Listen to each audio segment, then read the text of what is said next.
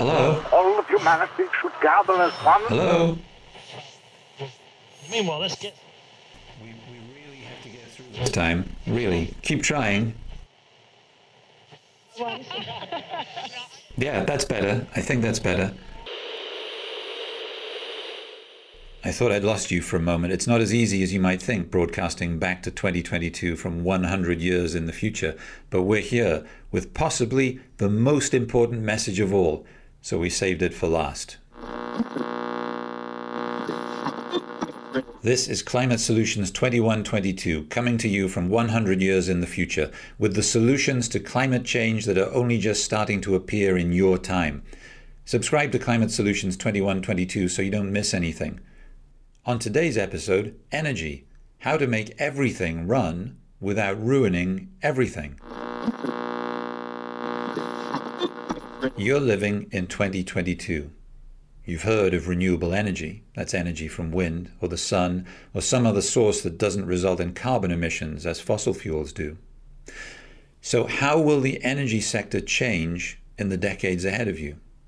Do you just need to build the same kind of renewable energy technologies, but much, much more of it. Lots of wind farms, say. Or are there entirely new technologies in the renewable sector coming down the line? The bottom line, which we've mentioned before, is that you need to electrify the economy.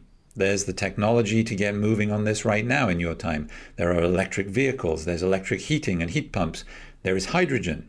You need to do all this in the extreme. You have to build as much renewable energy capacity as possible. The bulk of that is solar energy and onshore and offshore wind. To halt climate change, you're going to have to build everything that's possible. Before long, there'll be rooftop solar panels on every building. Because people object to onshore wind, they don't like the giant turbines in their backyard, you'll have to build a lot of offshore wind farms. That also generates more electricity more constantly because of the wind out on the sea. It will dwarf anything you've seen so far. These technologies already exist.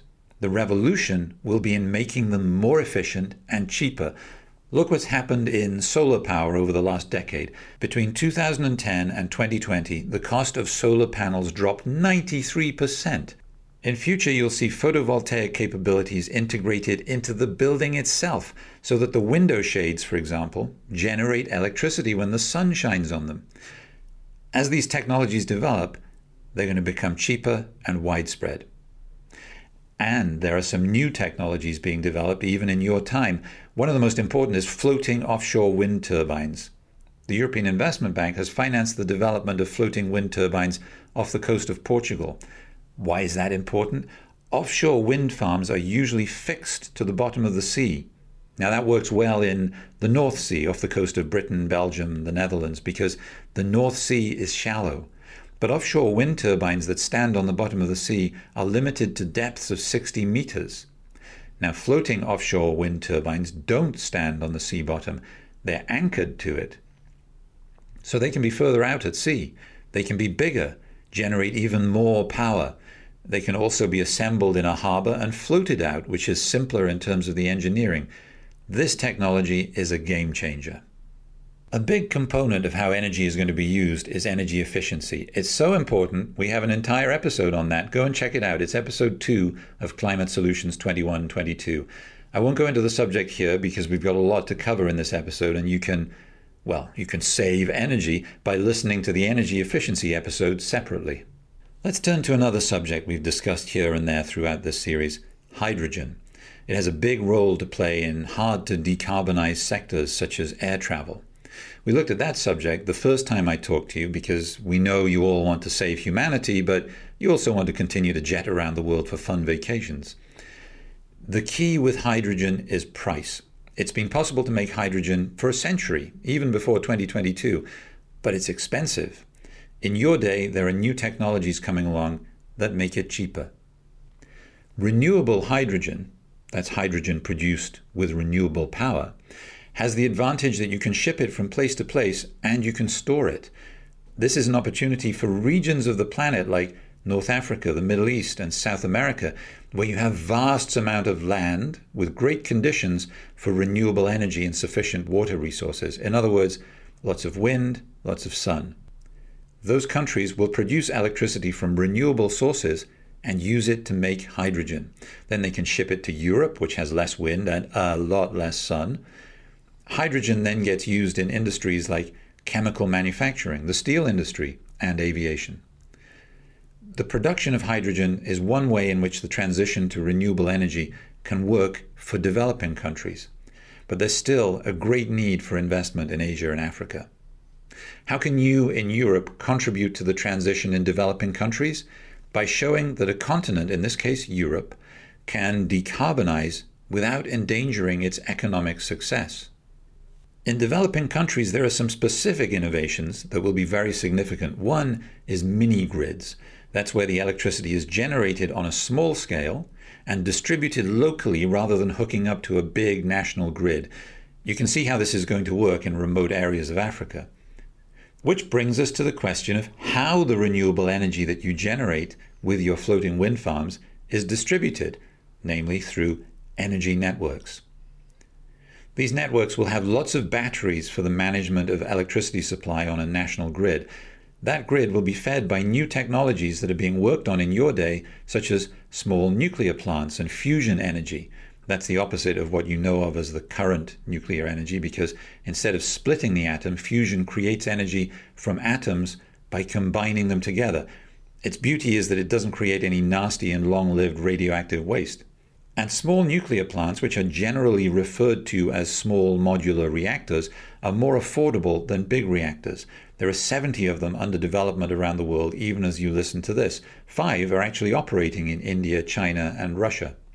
Even in Europe, you'll see digital solutions taking over and helping to manage the millions of distributed generation plants and consumption appliances. It's starting already with what experts call a virtual power plant.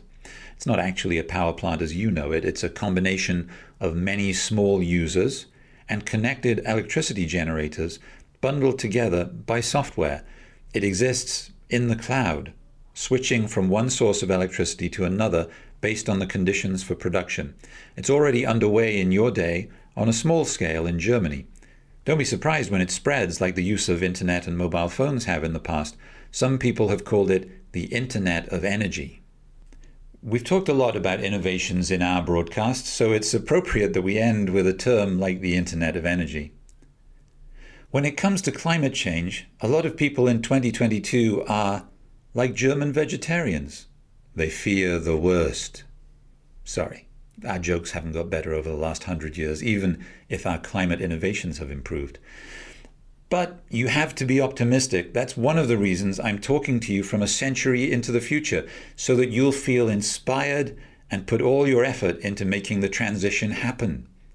You've made tremendous progress on the political level to put targets in place for cutting carbon emissions and investing in green technology. Things are happening. Offshore wind is going well. You're going to make it. You have to stay focused. Make sure your friends listen to our climate solutions so that they'll understand the kinds of innovations that are coming their way. And though we've talked a lot about the innovative technologies that are going to make all this happen, I'll leave you with a reminder that new technology won't be the only thing that beats climate change. It's also going to take some behavioral changes from people like you. You'll need to think about your own emissions and cut them back by working with the new technologies we've detailed in these calls, that you are just as much a part of the battle against climate change as the scientists, engineers, financiers, and politicians involved in the innovations I've been telling you about. Remember that, and you'll make it. Humanity will make it.